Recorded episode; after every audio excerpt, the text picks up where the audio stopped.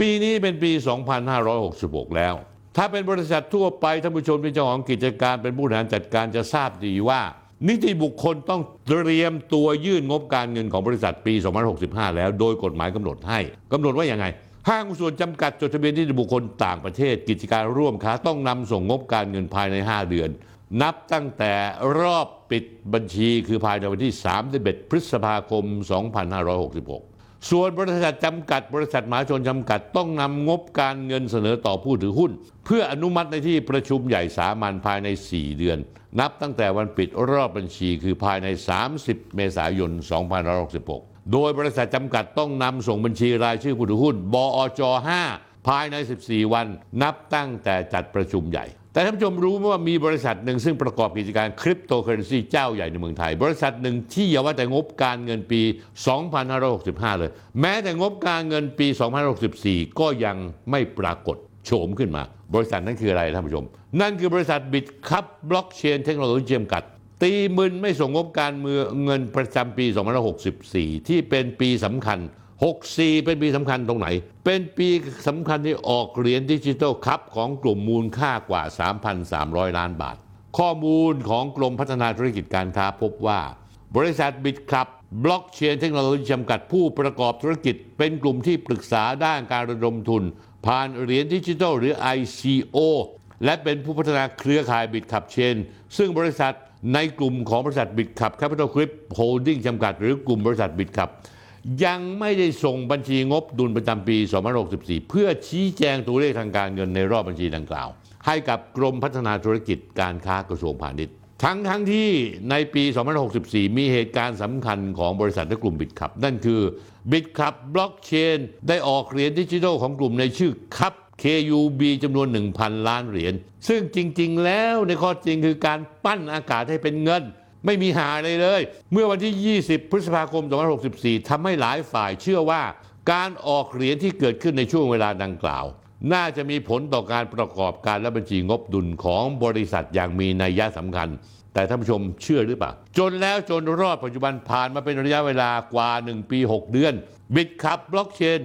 ยังไม่ยื่นข้อมูลทางบัญชีเลย บริษัทแม่อย่างบริษัทบิตคับแคปิตอลกรุ๊ปโฮลดิ้งและบริษัทบิตคับออนไลน์จำกัด ผู้ประกอบการศูนย์ซื้อขายสินทรัพย์ดิจิทัล ที่ได้รับใบอนุญาตจากสำนักงาน ก.ล.ต. และตลาดหลักทรัพย์ ได้ส่งบัญชีงบดุลปี 2564 เป็นที่เรียบร้อยแล้วสำนักงานทะเบียนหุ้นส่วนบริษัทกลางกรมพัฒนาธุรกิจการค้าได้ออกหนังสือสำรับรองเลขที่ 10091 22002243 ให้กับบิตคับบล็อกเชน โดยระบุข้อควรทราบประกอบหนังสือรับรองชอบดังกล่าวว่า ข้อที่หนึ่งนิติบุคคลเนี้ยคือบิตคับบล็อกเชน ขาดส่งงบดุลการเงินปี2564 ยังไม่ได้ส่ง ข้อที่ 2 หนังสือนี้รับรองเฉพาะข้อความที่ห้างและบริษัทได้นำมาจดทะเบียนไว้เพื่อรอผลทางกฎหมายเท่านั้น ข้อเท็จจริงเป็นสิ่งที่ควรหาไว้พิจารณาฐานะ และข้อที่ 3 นายทะเบียนอาจอาจเพิกถอนการจดทะเบียนถ้าปรากฏว่าข้อความอันเป็นสาระสำคัญที่จดทะเบียนไม่ถูกต้องหรือเป็นเท็จ จากข้อความของกรมพัฒนาธุรกิจการค้า ในหนังสือรับรองดังกล่าวทำให้ผมยิ่งมีข้อชวนสงสัยเพิ่มหลายประการ ประการแรกท่านผู้ชมครับ ใบสำคัญชำระเงินค่าหุ้นเงินลงทุนหุ้นของบิตคับบล็อกเชน เมื่อวันที่ 31 มีนาคม 2561 ซึ่งในเวลาช่วงเวลานั้นบิตคับบล็อกเชน มีแผนเพิ่มทุนบริษัทจาก 5 ล้านบาทเป็น 8 ล้านบาท แต่ในวันเวลาดังกล่าวผู้ถือหุ้นใหญ่อย่างบิตคับแคปิตอลกรุ๊ปโฮลดิ้งกลับมีการชำระค่าหุ้นเพียง 2 ล้านกับอีก 1,000 บาท เพื่อเป็นค่าหุ้นจำนวน3แสนหุ้นในราคาหุ้นละ 10 บาท โดยมีนายสกลกรย์ สระกวี เป็นกรรมการลงนามรับเงินทำให้สงสัยว่า Bitkub Capital Group Holdings ชำระเงินเพิ่มทุน Bitkub Blockchain ครบหรือไม่ ไม่เพียงเท่านี้ท่านผู้ชมครับ ประการที่ 2 ในปีเดียวกัน Bitkub Blockchain ยังส่งสำเนาบัญชีรายชื่อถือหุ้น บอจ 5 ที่ชวนสงสัยเริ่มจากวันที่ 6 กรกฎาคม 2561 บริษัทอ้างอิงว่าคัดจากสมุดทะเบียนผู้ถือหุ้น วันที่ 25 มิถุนายน 2561 และอีกวันถัดมาวันที่ 7 กรกฎาคม 2561บริษัทมีการนำส่งบอจ 5 อีกฉบับ อ้างอิงจากสมุดทะเบียนผู้ถือหุ้นวันเดียวกันวันที่ 25 มิถุนายน แต่ปรากฏว่ารายชื่อของนายธินกรคงสมเพชรผู้ถือหุ้นหนึ่งหุ้น เปลี่ยนกลายเป็นนายจีรายุทธทรัพย์สิริโสภาเข้ามาถือหุ้นแทนขณะที่กรมทะเบียนพัฒนาธุรกิจ การค้ารับจดทะเบียนเมื่อวันที่ 10 กรกฎาคม 2561 ด้วยกรณีดังกล่าวหลายฝ่ายมองว่าต้องการให้จีรายุทธเป็นผู้ถือหุ้นในบิตคับบล็อกเชน ก็สามารถทำได้ทันที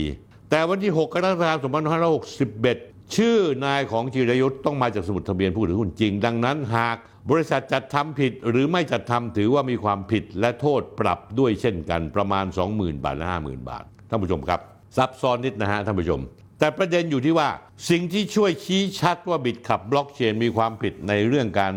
ส่งงบการเงินรอบปีบัญชี 2564 นั้นมาจากเอกสารการส่งบอจ จุด5ของบริษัท เมื่อวันที่ 9 พฤษภาคม 2565 โดยเอกสารดังกล่าวมีเลขที่รับที่ 65051014930 8 SH ซึ่งบริษัทระบุในเอกสารว่าขอส่งสำเนาบัญชีรายชื่อผู้ถือหุ้นในวันประชุมสามัญผู้ถือหุ้น เมื่อวันที่ 29 เมษายนปีที่แล้ว 2565 และอนุมัติงบการเงินรอบปีบัญชี ในวันที่ 31 ธันวาคม 2564 เขาอนุมัติงบการเงินรอบปี 31 ธันวาคม 2564 และท่านผู้ชมรู้ไหมว่า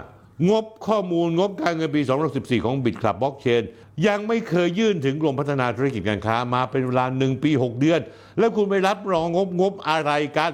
คุณตอแหลอะไรกันเนี่ย หรือจนถึงถึงปัจจุบันนี้เลยทำให้หลายฝ่ายมองว่ากลุ่มบิตครับ ให้ข้อมูลเท็จ เพราะยังไม่ได้อนุมัติงบการเงิน หรือถ้าอนุมัติจริงทำไมคุณไม่ไปยื่นตามกฎหมาย อีกทั้งหลายฝ่ายต้องการรู้ว่า ใครเป็นผู้สอบในเรื่องดังกล่าว รวมถึงการเปลี่ยนแปลงกรรมการในช่วงระหว่างทาง ประเด็นจากเอกสารแสดงว่าผู้สอบบัญชีได้สอบบัญชีข้อมูลงบการเงินปี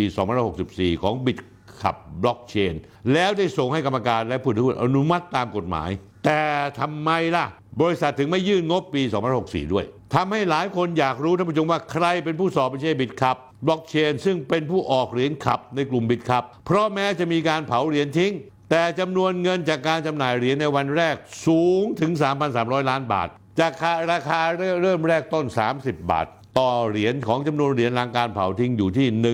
110 ล้านเหรียญไม่เพียงเท่านี้บิตขับบล็อกเชนได้เงินจากประชาชนไปจากการระดมทุนผ่าน ICO เมื่อวันที่ 20 พฤษภาคม 2564 เปลี่ยนกรรมการจากนายสกลกรสากวี เป็นนายภาสกรป่านนอก เมื่อวันที่ 20 กันยายน 2564 หลังจากที่ได้เงินจากประชาชนไป 4 เดือน แถมถัดมาก็มีการเพิ่มกรรมการอีกหนึ่งราย คือนายธนเศษเสนีวงศ์แต่เมื่อครบกำหนดต้องยื่นงบการเงินกรรมการของบริษัท ก็ยังไม่ยื่นครบงบการเงินต่อกรมพัฒนาธุรกิจการค้ากระทรวงพาณิชย์สิ่งที่ต้องถามต่อไปคือบริษัทที่สร้างเทคโนโลยีบล็อกเชนที่ผู้ถือหุ้นใหญ่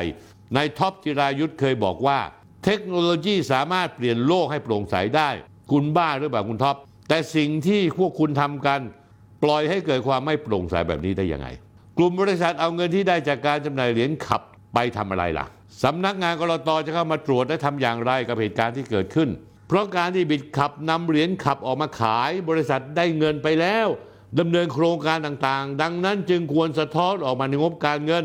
ซึ่งจะมีผู้ตรวจสอบบัญชีรับอนุญาตตรวจสอบ กรณีที่บริษัทไม่ทำบัญชีงบดุล ไม่จัดให้มีผู้สอบบัญชีตรวจสอบงบดุล ไม่นำบัญชีงบดุลเสนอเพื่ออนุมัติในที่ประชุมใหญ่